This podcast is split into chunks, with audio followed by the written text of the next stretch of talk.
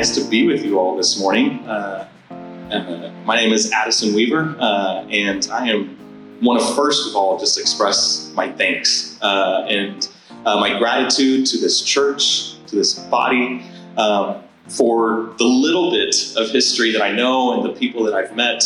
Uh, I am grateful uh, for the work that God is doing through this body, for the way the Spirit is moving. It has been moving for years, um, and how it has blessed many to come and blessing the work that is being done in many parts of the world, many parts of the country, many parts of everywhere of all of God's creation. And I want to express uh, my thanks to you. Um, I also want to bring greetings, uh, kind of following, I guess, following the Pauline method, if you will. I've been on some travels for the last two weeks. And so I bring you greetings from the church in San Antonio, Texas, uh, from Waco and Temple and uh, Fort Worth and Dripping Springs and San Marcos and New Braunfels, Texas, from Fayetteville, Arkansas, Little Rock, North Little Rock, Searcy, Arkansas, Memphis, Nashville, Tennessee, and so many other places in between. The Spirit of God is moving, and I bring greetings to you, and we are blessed uh, to share in the body of Christ together. Amen. Well, I am thankful and grateful. Uh, I'm uh, grateful for the invitation and the opportunity to be here with you this morning uh, as we as I share some of the things that God has been doing in our lives, and also just share some of the ways that God is moving in the Spirit uh, is moving in all that is uh, being done. But before we do that, I would like to say a prayer, uh, and then we can uh, share in God's word this morning. Uh, Heavenly Father, this morning my prayer is simple. God, I pray that your Spirit moves in this place. God, I pray that your presence is known um, and felt.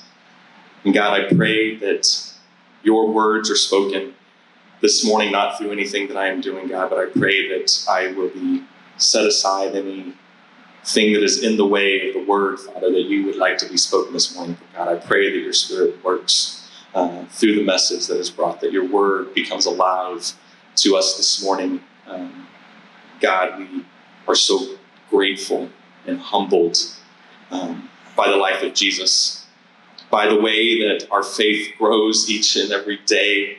Um, God, and we fall more deeply in love with you. And God, even in the times of struggle or monotony, God, we turn to you and see your faithfulness through our lives time and time again. And I pray that we will see that, be reminded of that.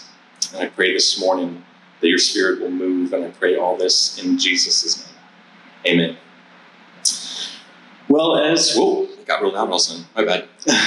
as Michael mentioned uh, earlier this morning, um, we are partnered with an organization uh, called uh, Kairos Church Planting. When I say we, I'm using the proverbial we of me and my wife. She's not able to be here with me this morning. Uh, she could not take that amount of time off of work. She was home with our two little girls, Braylon and Evelyn, who are in second grade and kin- kindergarten, which is great because this is the first year they're both off at school full, full time. And it's like, I feel like freedom has just gotten a whole new meaning in many ways. Uh, and we are excited uh, for the work that they are doing and also for our family, but uh, we are excited uh, to be on this new journey. Um, so, this is a, a, step where we felt called uh, towards church planting um, for starting new churches for new people in new places, which is the mission of Kairos. Uh, and we really started this journey about two years ago. In the last two years, has really been a blessing. But we only took that full time step. We've been having conversations during that time.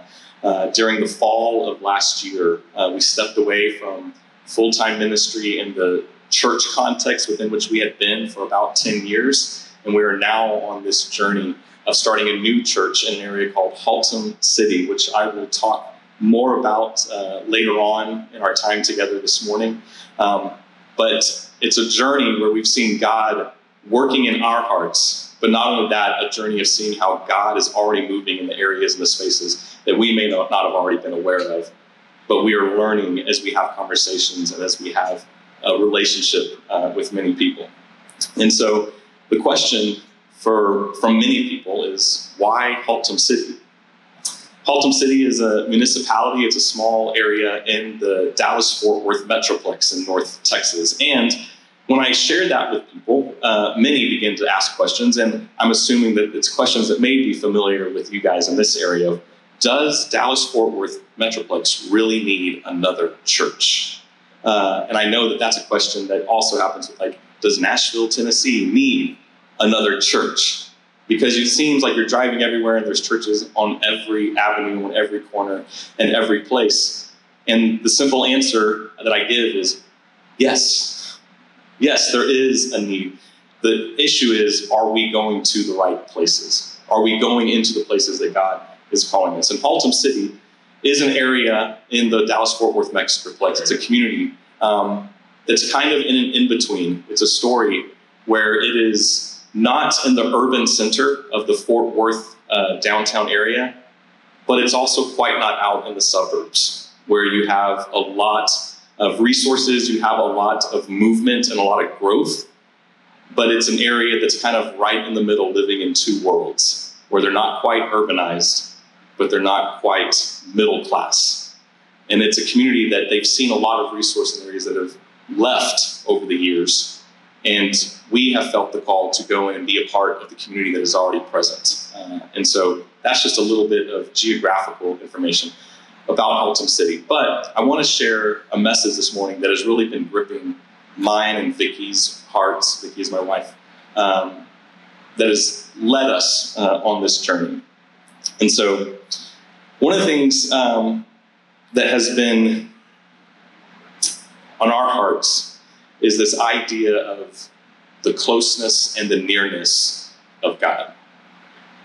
So, I've grown up in church pretty much all my life. I grew up in San Antonio, Texas, in a, in a church community that I was part of from the time that I was born to the time that I was 18 years old and left uh, for college.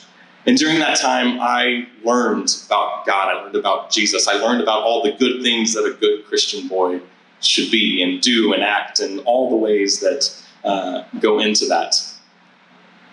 But I don't know that I actually experienced God and relationship with Him until after I left that space. And it wasn't that there wasn't well intentioned meaning, but I didn't experience who God was, even though we talked about Him, even though we shared about Him, even though I grew up in a Christian family.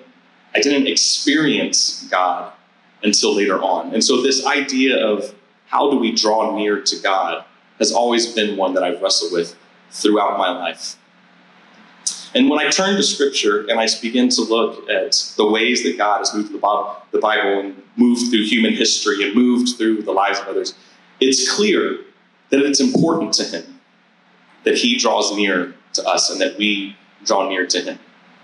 I mean, it's built in right from the very beginning as he begins to reach out to his people who have been lost. And you read in Exodus uh, chapter 33, it says that the eternal one, that God, he said, My presence will travel with you and I will give you rest.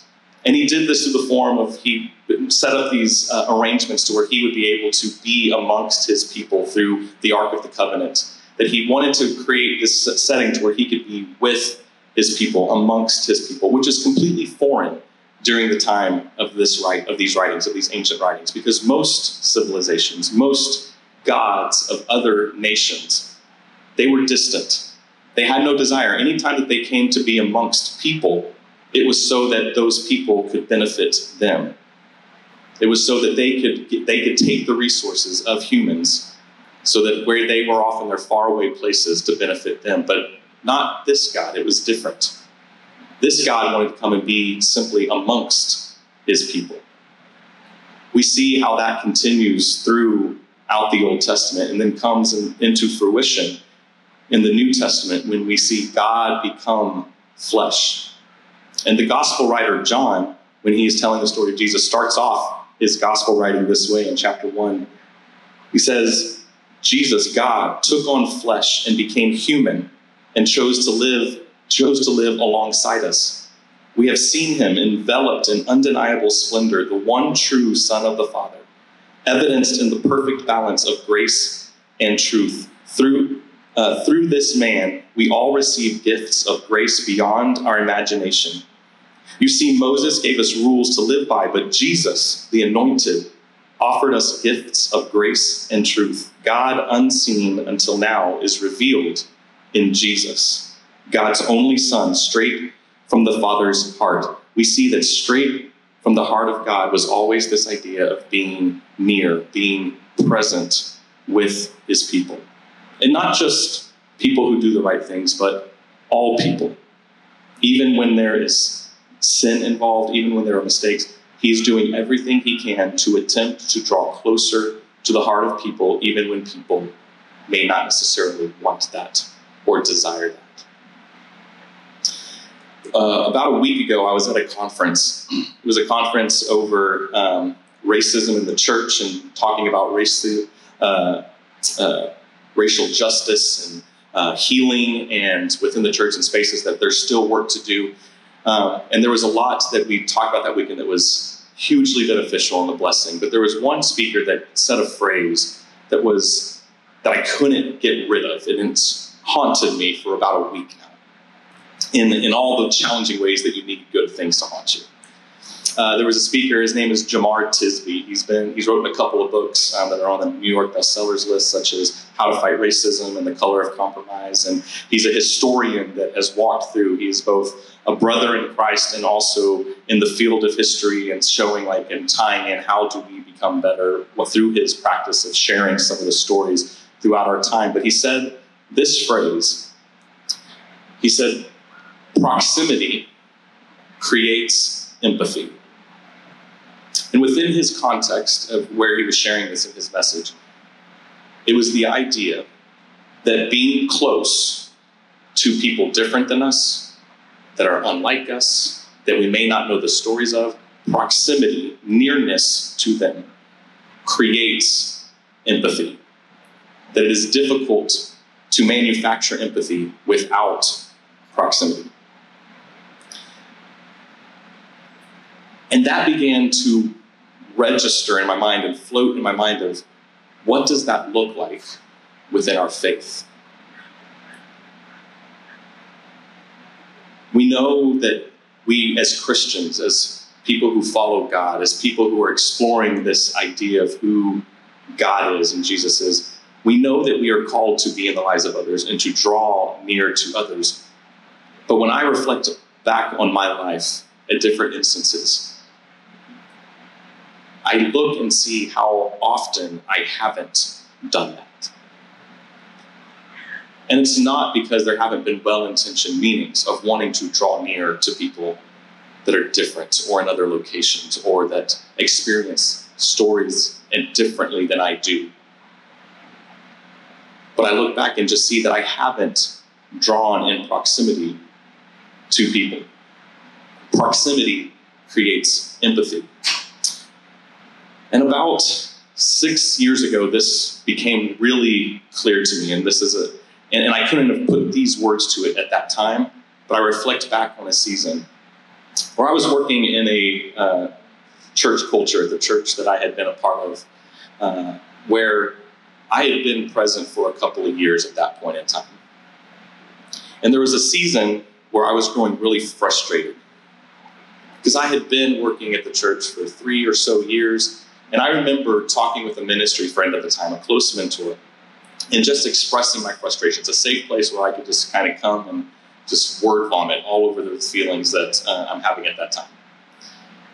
And I remember coming in and just saying, you know, in our context, like we have this a group of elders leading, and I just remember being frustrated. I'm like, I've been here three years, and I feel like I don't know these guys. I feel like they don't know me, and I've been present, and I just remember complaining about you know, there's over 10 of these leaders, and I've only been in the homes of like one or two of them.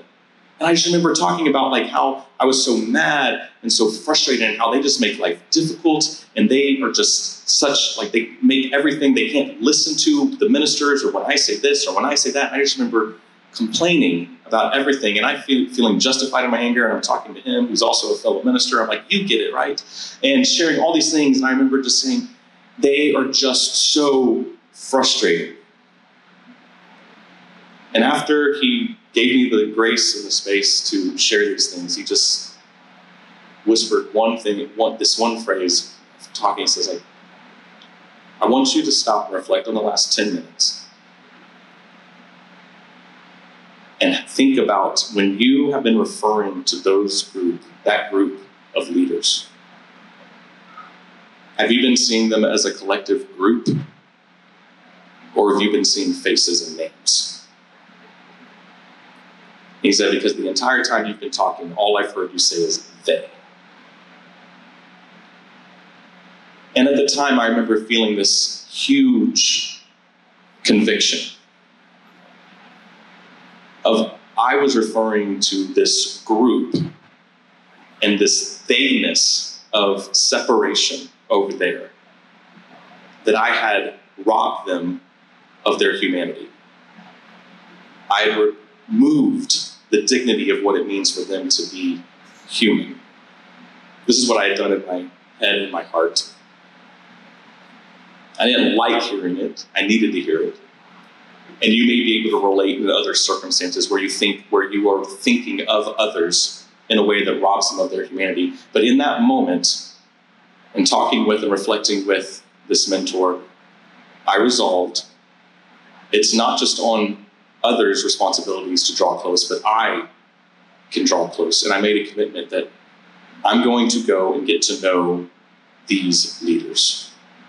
And over the course of the next six months, I set up lunches, I set up coffees, whereas, hey, let's go get, uh, let's uh, talking to, let's set up this lunch with this leader and then with this one. And over time, with each of these elders, we began to have relationship. We didn't talk about anything vastly important, we just talked.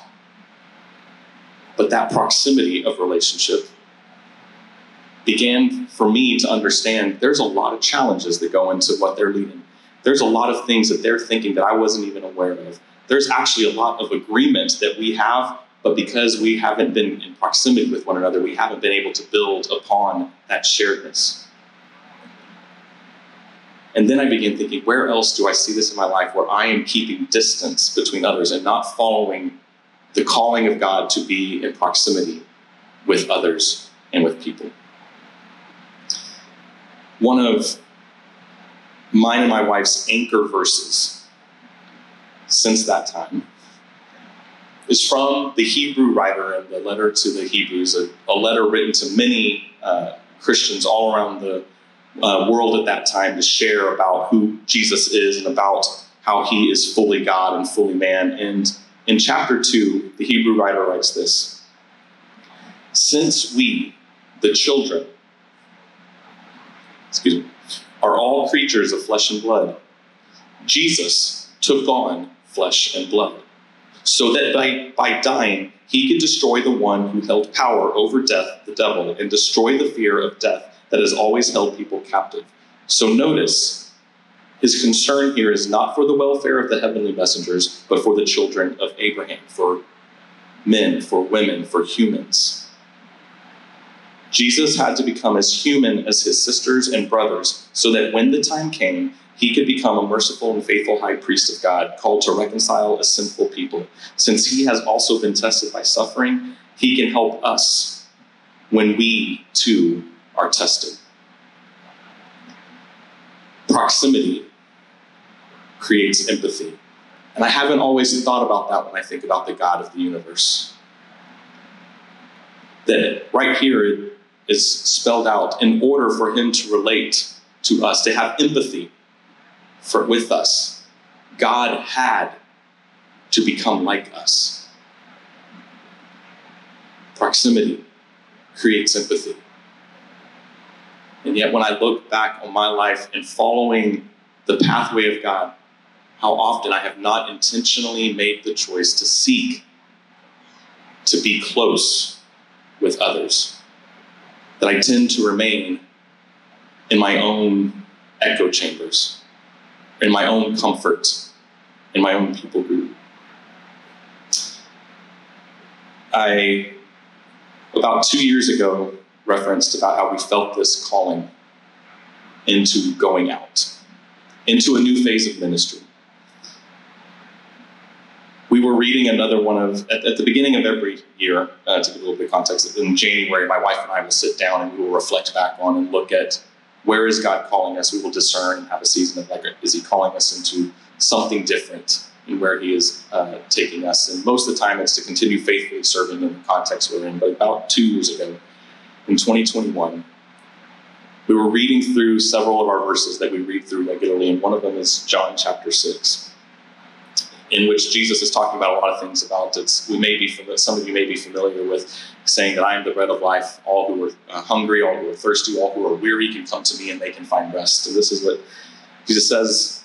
Um, Jesus, I am said, I am the bread that gives life. If you come to my table and eat, you will never go hungry. Believe in me, and you will never go thirsty. All that my Father gives to me comes to me. I will receive everyone. I will not send away anyone who comes to me. And this is something that we have strived to live by all of our lives, whether we are working in youth ministry with teens and creating safe places for them to be able to come and find rest with no judgment or condemnation, whether we are working with small groups and adult discipleship. We want it to be a safe place for all people to ask questions with no condemnation. But the next part of this passage is what wrecked us and changed us two years ago. Because Jesus continues that. He says, And here's the reason I do those things.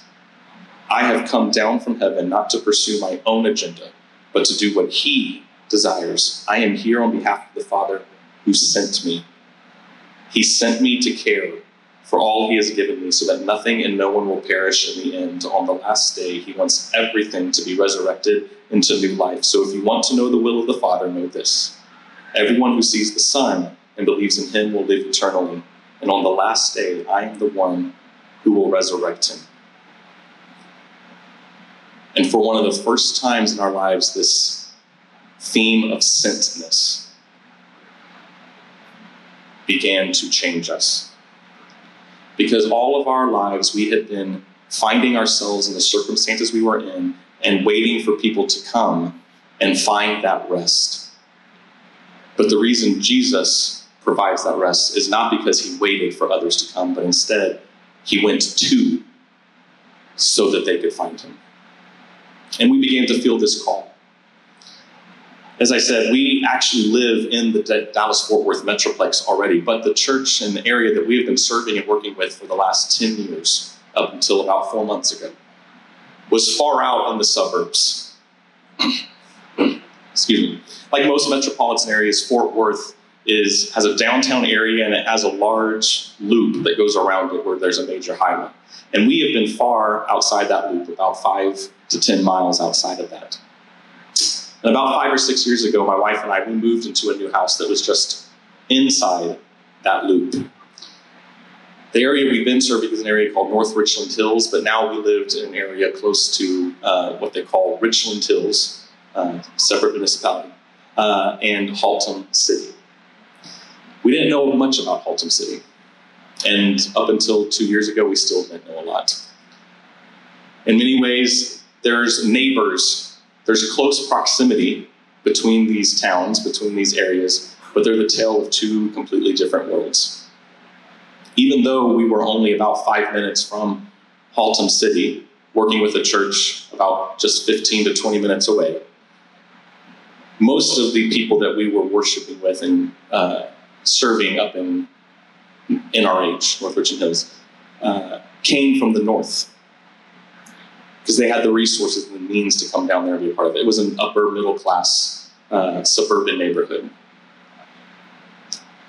And as we began to learn more about Haltom, we began to see that the poverty rate is more than twice that of every single neighboring community. The diversity is more than twice that of any single neighboring community right next door. That we had been present for 10 years and knew very little about the community. Because we had not made the intentional choice to be a part of the community and learn about them. So when we began this journey, I remember a very spirit filled moment when we began discerning, God, we know that you are sending us two years ago, reading that verse. God, we know that you are sending us. Where are you sending us?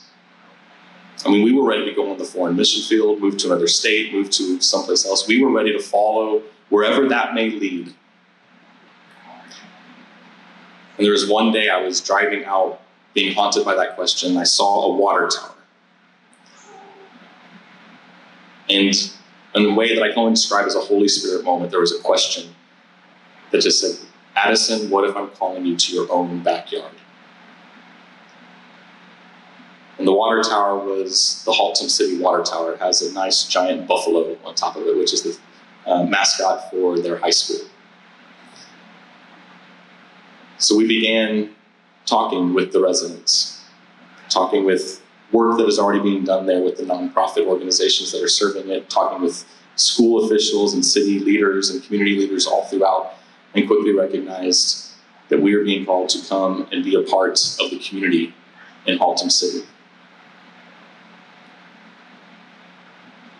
And so then I returned to this idea when I was listening to Jemar a week ago.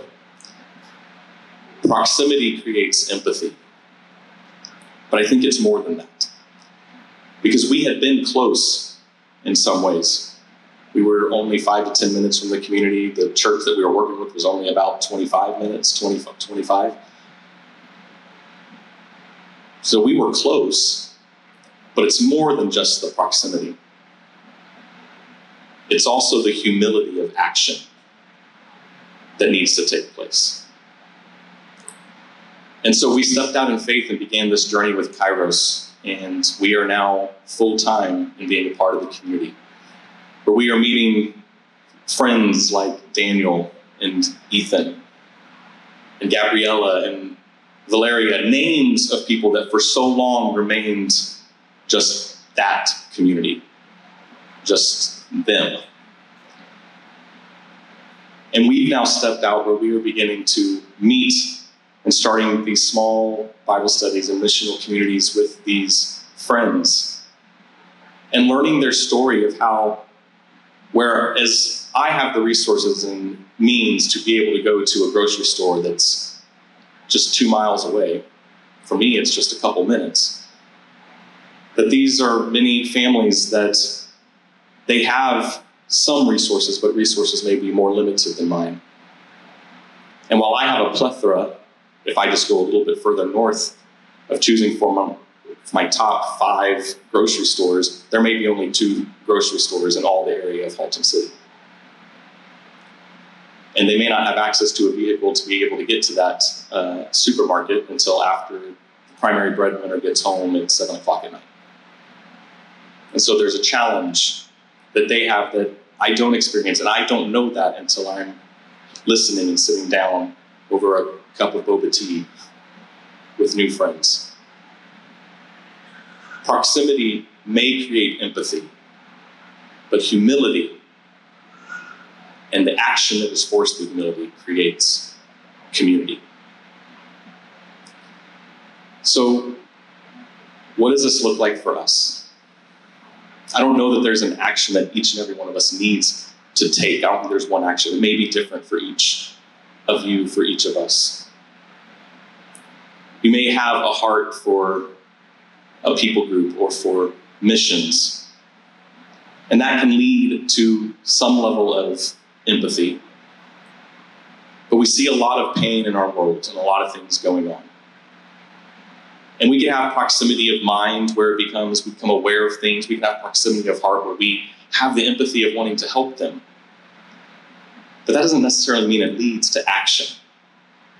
We can send a lot of thoughts and prayers because of things that we become aware of. But we see through the work of Jesus, the work of God, that it also takes a step of humbling of self to take action to move into the lives of others. It takes action in order to create community. So that's what we are stepping out to do. It hasn't been easy. We've already hit bumps along the road and we'll continue to, but every step of the way, God has continued to bless. As we continue to learn the stories of the people in Haltom City, as we get to meet fantastic, loving people like you as we get to maintain relationships with all those that we have met and get to share the stories with people in the church that we have worked with previously, a church called Legacy. That we've been able to share and stay in relationship with them as we connect and bridge these gaps between different people groups and different communities and different areas. Because when we humble ourselves and step into take action.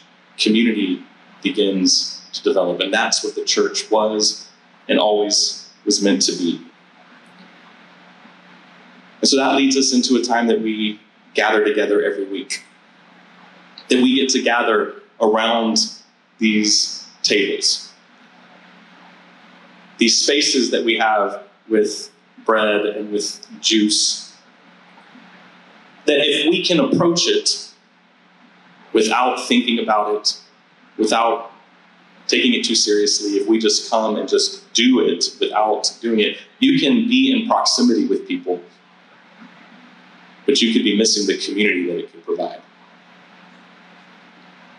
Jesus didn't come and live and die and then rise again so that we could just be physically present with one another, or so that we could be mindfully present. He didn't want just us to be present where we experience empathy, he also wanted deeper than that. He came so that community could be provided. So that when we approach these tables and we reflect on what Christ has done for us, when we take the bread, reminding of his body, when we take the juice, reminding him of his sacrifice that he made, that we are reminded that it doesn't end just by the presence of his death, but we move into life because of the new life that is created when he conquers the grave. And that we too, when we lay our lives down, we enter into this space to reflect on not just how does this make me feel good, but instead, how does this convict me to go and be present with people after this, to hear their stories, and to lower myself to be with them. So, as we come to the table this morning, I pray that we will quiet our hearts, that we will seek to minimize the distractions, and that we will instead seek to allow the Spirit to come in and question us and to inspire us to what is it, God, that you are calling me to this week? And may our time in communion at each of these tables be a time where we can reflect on that and then take that into action this week. Let's pray together.